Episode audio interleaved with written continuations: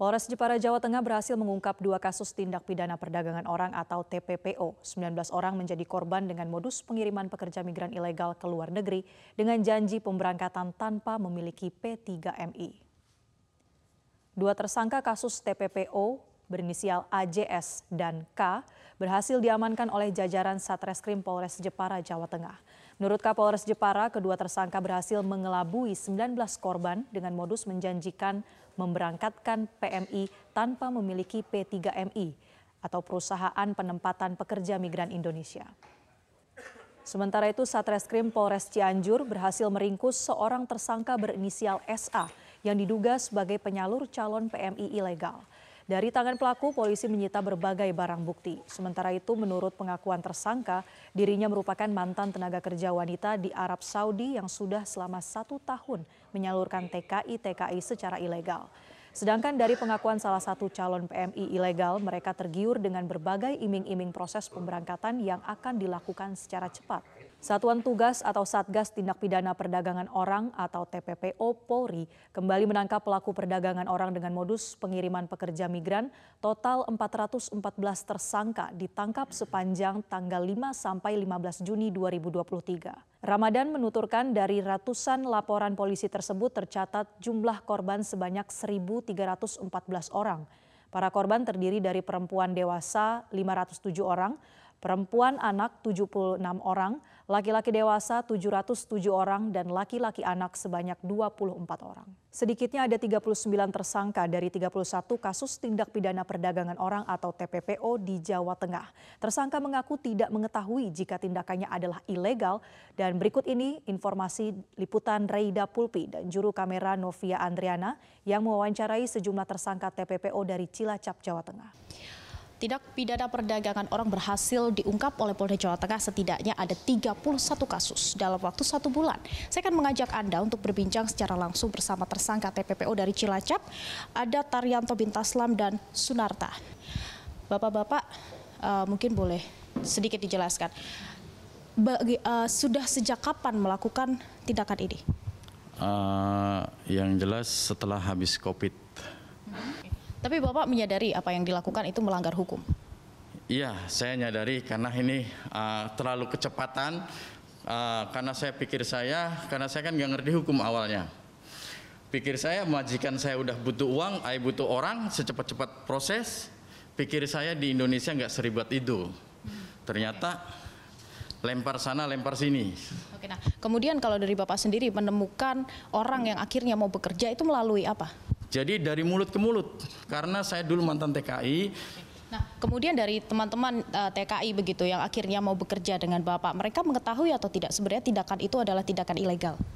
Tidak tahu. Hmm. Jangankan mereka, saya sendiri pun nggak tahu, hmm. gitu loh. Sudah berapa orang, Pak? Kalau yang dari Cilacap sekitar yang masuk saya seratusan, cuman kan ada udah pada mundur. Kemudian Bapak berdua ini berarti bekerja sama atau berbeda? Beda, saya hanya Beda. sponsor saja kayak gitu. Kalau Bapak perannya apa Pak? Saya hanya penyambung lidah sebagai sponsor hmm, kayak gitu. Seperti iya. apa? Ya nyari orang kalau udah nanti langsung terbawa ke Indramayu ke LPK Alanif kayak gitu. Hmm, okay. Mencarinya lewat apa Pak? Ya dari teman saya juga es Korea di sana 15 tahun gitu. Bapak juga pernah menjadi TNI? Iya, betul. Ya? Hmm. Iya. Berarti sudah mulai mencari orang itu sejak kapan Pak? Ya sebel ya di saat itu corona pertengahan corona. Saat covid berarti? Ya pertengahan. Sudah berapa orang? Yang sampai sekarang? Mm -hmm. ya sekitar ya seratusan itu. Terima kasih. Hmm, Oke okay, baik. Terima kasih Bapak atas waktunya. Nah, pemirsa memang uh, ada sejumlah problema begitu ya. Kalau kita lihat tadi dari wawancara kami dengan tersangka, banyak yang mengaku bahwa kurangnya uh, pengetahuan terhadap hukum ini ternyata menjadi suatu hal yang akhirnya membuat mereka melakukan tindakan ilegal. Dari pihak Polda Jawa Tengah sendiri sudah membuat satgas khusus TPPO nantinya juga akan uh, melihat dan juga akan uh, mengamankan dari agen-agen yang diduga ini bodong. Dan bukan hanya di Jawa Tengah saja, bahkan di seluruh Indonesia dari Kapolri juga menyebut bahwa TPPO ini nanti akan uh, disikat, akan diamankan agar tidak ada lagi perdagangan orang dari Indonesia. Dari Kota Semarang, Jawa Tengah, Raida Pulpinovia, Andriana, Metro TV. Mantan Menteri Luar Negeri Hasan Wirayuda menilai pengakuan Perdana Menteri Belanda atas kemerdekaan Republik Indonesia 17 Agustus 1945 kali ini merupakan langkah mundur lantaran Belanda menggunakan standar ganda dalam memaknai kemerdekaan Republik Indonesia. Uh, tapi merupakan langkah mundur dari apa yang sudah terjadi sebelumnya. Maksudnya dalam konteks pengakuan atas proklamasi kemerdekaan 17 Agustus tahun 45 saya ingin memaparkan sedikit tentang konteks mengapa isu ini muncul kembali. Uh, di Eropa, negara-negara penjajah dulu dalam lima tahun terakhir ini banyak melakukan refleksi.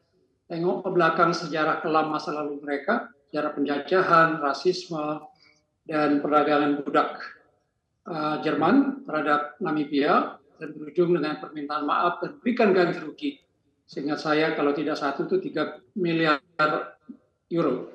Kemudian uh, Inggris juga terhadap kejahatan kemanusiaan di Kenya pada tahun 60-an juga berujung pada pernyataan maaf dan memberikan ganti rugi.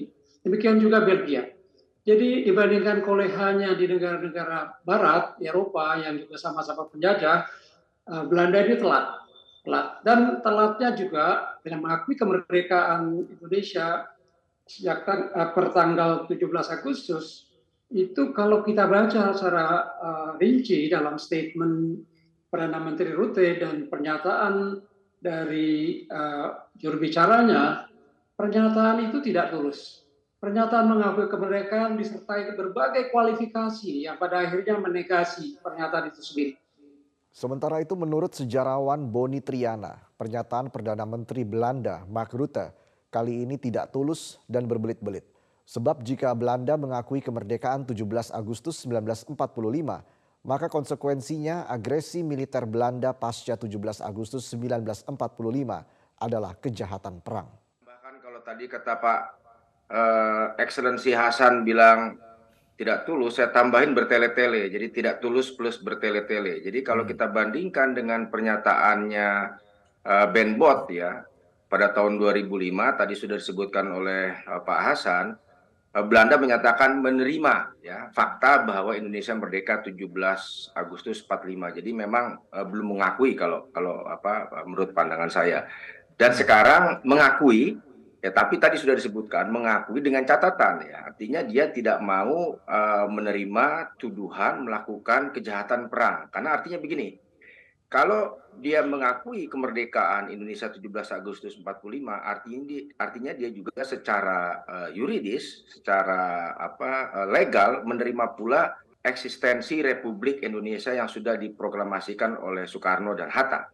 Badan Pemeriksa Keuangan dan Pembangunan atau BPKP menemukan adanya pemborosan anggaran belanja daerah dan keterlambatan pembangunan infrastruktur yang menjadi proyek strategis nasional. Dan juga pemirsa tidak main-main, ada 58 proyek strategis nasional yang belum dimulai pembangunannya. BPKP menemukan adanya pemborosan anggaran belanja daerah dan keterlambatan pembangunan infrastruktur yang menjadi proyek strategis nasional. Hal tersebut disampaikan Kepala BPKP Muhammad Yusuf Ateh di Rapat Koordinasi Nasional Pengawasan Intern 2023. Hasil pengawasan internal terhadap beberapa aspek ditemukan. 58 proyek strategi nasional infrastruktur masih mandek pembangunannya. Dari sektor pembangunan manusia, penyelesaian kasus stunting tidak sesuai target di 378 daerah. Terkait dengan anggaran, BPKP menemukan 43 persen program berpotensi tidak optimal dan ada pemborosan alokasi belanja daerah sebesar 21 persen dari nilai anggaran. Pengawasan kami mendapati berbagai pelaksanaan program yang masih belum optimal penyelesaiannya. Antara lain kami laporkan izin Pak Presiden pada sektor infrastruktur, masih terdapat 58 proyek strategis nasional yang belum dimulai pembangunannya. Kondisi tersebut diikuti dengan resiko keterlambatan penyelesaian proyek serta tidak optimalnya manfaat pembangunan proyek yang dihasilkan. Pada sektor pembangunan manusia, upaya peningkatan kualitas SDM Indonesia belum merata. Sebagai contoh, hal ini terlihat dari penyelesaian kasus stunting yang tidak sesuai target RPJMN pada 378 daerah serta kualitas ruang kelas sekolah yang masih perlu ditingkatkan. Presiden Joko Widodo mengingatkan BPKP untuk bekerja lebih keras dalam pengawasan tata kelola penggunaan anggaran. Presiden menyebut, selama ini 80 persen anggaran habis hanya untuk hal-hal yang bukan menjadi tujuan utama anggaran. Dalam rapat tersebut, Presiden Joko Widodo jengkel Karena anggaran stunting di salah satu daerah yang mencapai 10 miliar sebagian besar hanya untuk perjalanan dinas. Menurut Presiden, seharusnya 80 persen anggaran digunakan untuk membeli makanan bergizi bagi anak yang stunting.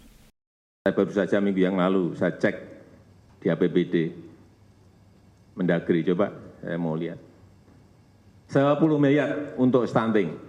Cek perjalanan dinas 3 miliar, rapat-rapat 3 miliar, penguatan pengembangan apa-apa, bla bla bla, 2 miliar.